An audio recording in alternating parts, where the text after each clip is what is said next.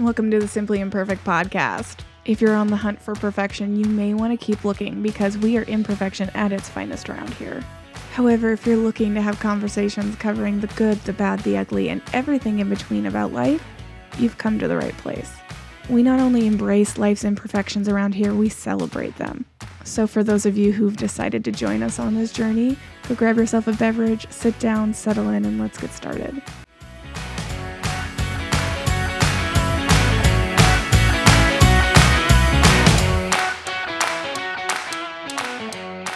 Welcome back to the Simply Imperfect podcast. Ah, you guys, it feels so, so good to say that. I am so happy to finally be sitting here and recording a new episode. So, where have I been? Why are these episodes delayed? Well, if you don't follow me on social media, you probably have no idea. But in the middle of October, my husband and I moved. In past episodes, I had alluded to, actually, I don't think there was any alluding. I think I straight out said that there were some big things coming up for my husband and I, and that was this move. So, in the middle of October, my husband and I packed up a moving truck, our two vehicles, and our two dogs, and we drove the 32 hours from Washington State to Ohio, which has been quite the adventure for this Pacific Northwest gal. If you know anything about me, you'll know that I grew up in Montana and spent the last three years in Washington. And the only reason I moved to Washington when I did was because that's where my family was. So everything I know is on the other side of the country. So it's been a bit of an adventure, but we Love it here. It is gorgeous. My husband is loving his new job, and it puts us closer to my husband's family, which it's a trade off. I miss my family so very, very, very much. I miss just having them a few minutes away, but FaceTime helps. And, you know, marriage is a compromise. It's time to let my husband chase his dreams and be close to his family for a little while. And as you probably could have guessed, some things went as planned, some things didn't. Some of it was my fault and some of it wasn't. But it all just kind of added up to me being delayed, and I didn't have quite enough episodes pre recorded. But we're back.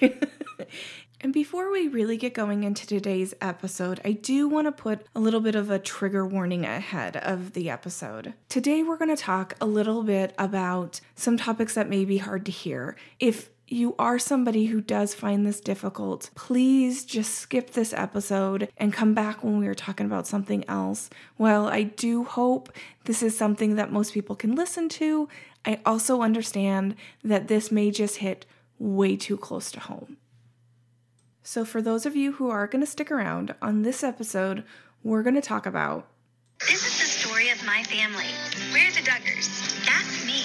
I'm Michelle. There's Jim Bob, my wonderful husband, and our children. I am sure at some point you have heard some version of that television show opening. That is the opening credits to a TV show that, when it was finally canceled, was named 19 Kids and Counting.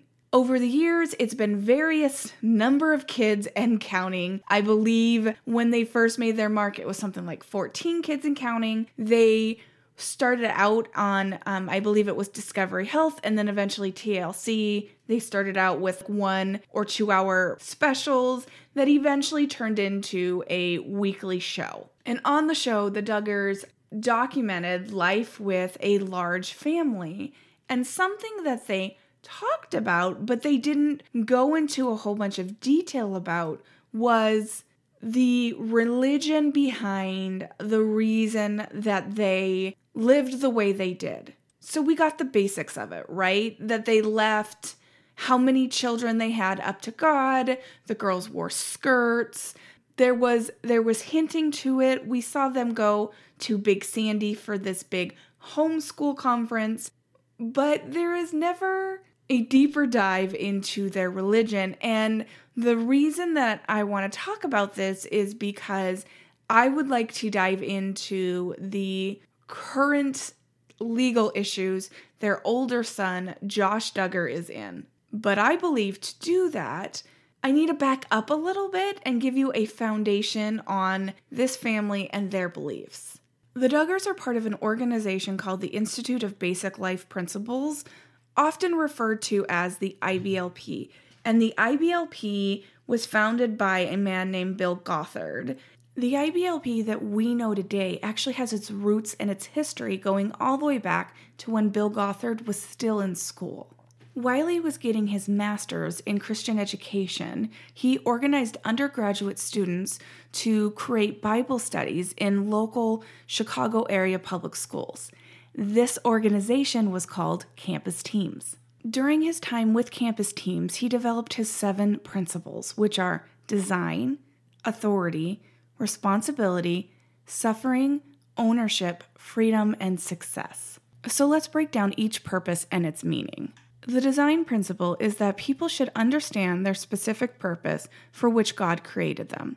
Gothard writes A person's attitude towards himself has a profound influence on his attitude towards God, his family, his friends, his future, and many other significant areas of life.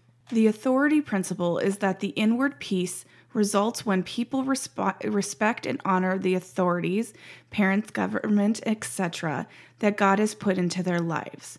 It is based on the idea that God gives direction, protection, and provision through human authorities. The responsibility principle is that a clear conscience results when people realize that they are responsible to God for every thought, word, action, and motive. Part of this principle is asking forgiveness from whoever has been offended so that no one can point a finger at you and say, You have offended me and have never asked for forgiveness. The suffering principle is that people should allow the hurts from offenders to reveal blind spots in their own lives. Genuine joy is a result of fully forgiving offenders. The ownership principle is that people are stewards and not owners of their possessions. Gothard teaches that anger results from not yielding personal rights to God. The freedom principle is enjoying the desire and the power to do what is right. Moral purity is the result of true freedom. The key to freedom is learning how to walk in the Spirit and appreciate the victory that Christ has already won through his death, burial, and resurrection. The success principle is that when people learn to think God's thoughts by meditating on and memorizing Scripture, they make wise decisions and fulfill their life's purpose. Bill Gothard took these principles forward with him, and after he was ordained and commissioned to work with the youth, developed his very first very first seminar called Basic Youth Conflicts. And in 1974, Gothard founded the Institute of Basic Youth Conflicts. These seminars became so popular that they eventually began to see up to 16,000 attendees per a one week seminar, eventually reaching the point that some cities held multiple seminars throughout the year and they would all sell out. And then in 1989, the Institute of Basic Youth Conflicts changed its name to the Institute in Basic Life Principles, shifted from focusing on youth to young families. The Institute in Basic Life Principles taught families how to conduct themselves in a way that would obtain God's favor. And as you guessed it, the ways they suggested were those principles we talked about earlier. So, what are some of the rules or conditions of participating in the Institute and Basic Life Principles. Some of their philosophies are ones that we did see the Duggars talk about on the TV show, and some we maybe didn't see exactly the full picture. So let me read you a quick list. Some of these may be surprising, some of them may not be, but they obviously they follow strict biblical and Christian ideals. Males are the head of the family, they are superior to females, and females are expected to obey their male authority in every way. Dating isn't what we consider dating. It is called a courtship, and oftentimes the arrangement of the courtship can be done without the young woman being involved. Either parents reach out to parents, usually fathers, or a young man would talk to a young woman's father about courting, and then they do, at that point, talk to the daughter if she's interested. And then with courtships, there are also very strict rules on touching. There is very little of it. The Duggars showed this in some of their episodes that there was discussion once a child entered into a courtship about what physical touch would be okay. Um, oftentimes it was side hugging and holding hands, but nothing else. Absolutely no sex before marriage. And the first kiss happened at the altar on their wedding day. Women are discouraged from higher education. As you can see, women are encouraged that their one true life's purpose is to become a wife and a mother. So there is no point in continuing your education higher than high school. And many, many, many of these families homeschool, which we'll talk about a little bit later. Women are supposed to cover their bodies. They don't want to be a distraction to other men. They don't want to cause them to look because, of course, if a man man looks at them or lusts after them, it is the female's fault because of something she did. Very little media is allowed to be consumed, so like no TV, internet, or music. Women are to cover basically from shoulders to ankles, no alcohol.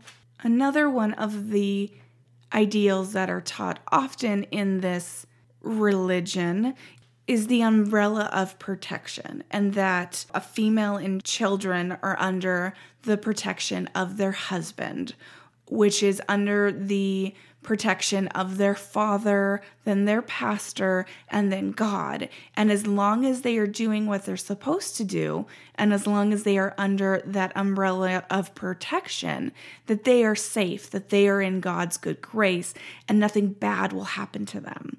Well, this is also a way that they keep people, in my opinion, is in line.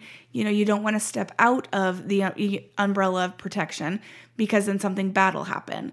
You don't want to do that. You don't want to disappoint me. You don't want to disobey me because then you will no longer be under my umbrella of protection.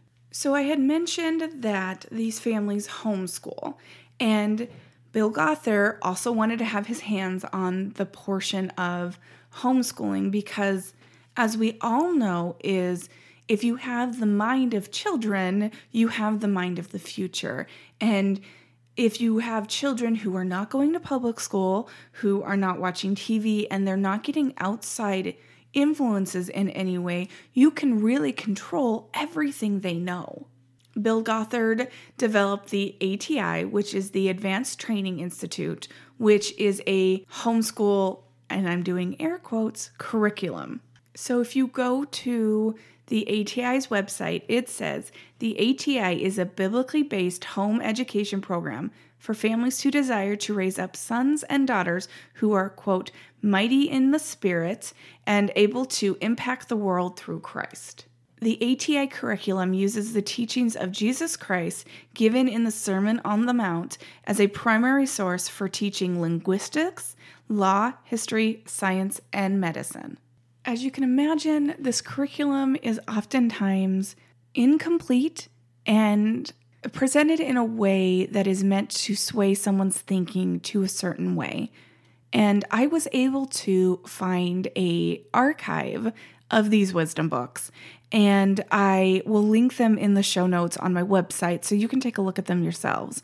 But to think that these wisdom books are taught and are supposed to be enough to provide a basis for someone to grow up with knowledge and develop critical thinking skills and it just it it isn't it isn't enough and it's incomplete and i just want to say this this is not an attack on all homeschool curriculums.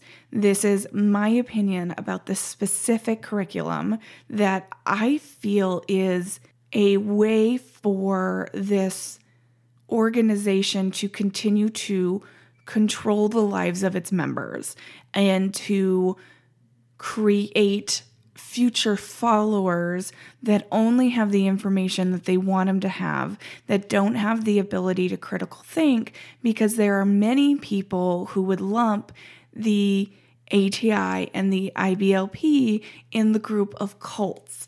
And if you believe that, if you follow and agree with that thinking, it would make sense that creating a curriculum that would create more future cult members makes sense. And this would allow them to exclude the things that they don't want the future members to have. So, in researching this subject to get a better basis on the ATI and the IBLP, I stumbled upon a podcast called Leaving Eden. And the podcast is has two co-hosts, but one of the co-hosts' name is Sadie, and Sadie is a former member of the IFB, which stands for the Independent Fundamental Baptists. And there are some arguments about whether or not the IBLP is a subsect of the I- IFB, which I don't really need to go into, but the podcast Leaving Eden is a complete podcast about Sadie leaving the IFB. And in some of their episodes, they talk about Bill Gothard. And she covers a portion of the of a wisdom booklet just to show you how incomplete and inaccurate the wisdom booklets are. And I just wanted to read you the section that I wrote down after listening to this, which also side note, if you are interested in the stuff, go give leaving leaving Eden a listen to because it is phenomenal and I can't get enough of it. So Sadie talks about sperm and how this is how it is taught in the ATI wisdom booklet that sperm is an alien sub alien substance which can cause an allergic reaction. If a female has one partner, she'll become immune to the reaction, but multiple but multiple partners will confuse the immune system and the confusion is the key to cancer. And this is co- covered in Wisdom Booklet 19. In Wisdom Booklet 3, they talk about how a man didn't follow a God's direction and that direction led to that man's death. So as you can see, it's just inaccurate or incomplete information to scare people into believing and following the information that is provided by the authority members, which are all male, of this religion or cult or whatever we want to call it. The other important thing to pay attention to is the relationship in this cult that is taught between about a man and a woman and that basically nothing is a man's fault everything is a woman's fault and how men have all control women cannot tell men no, and that includes sex, that a woman should keep sweet to be joyfully available at any time that their man wants anything.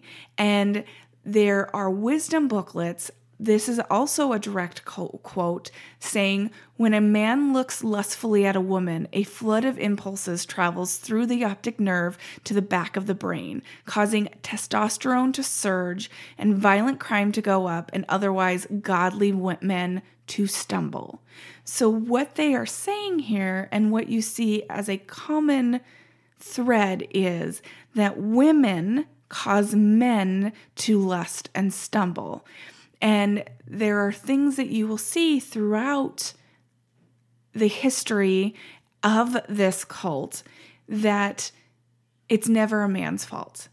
And then what you will also see is that when a man does stumble and they are saved, they are then forgiven for their sin and it's their their comeback story. It gives them so much more authority, it gives them so much more power, and it just builds this untouchable, I am a man, I am untouchable sense throughout the entire cult.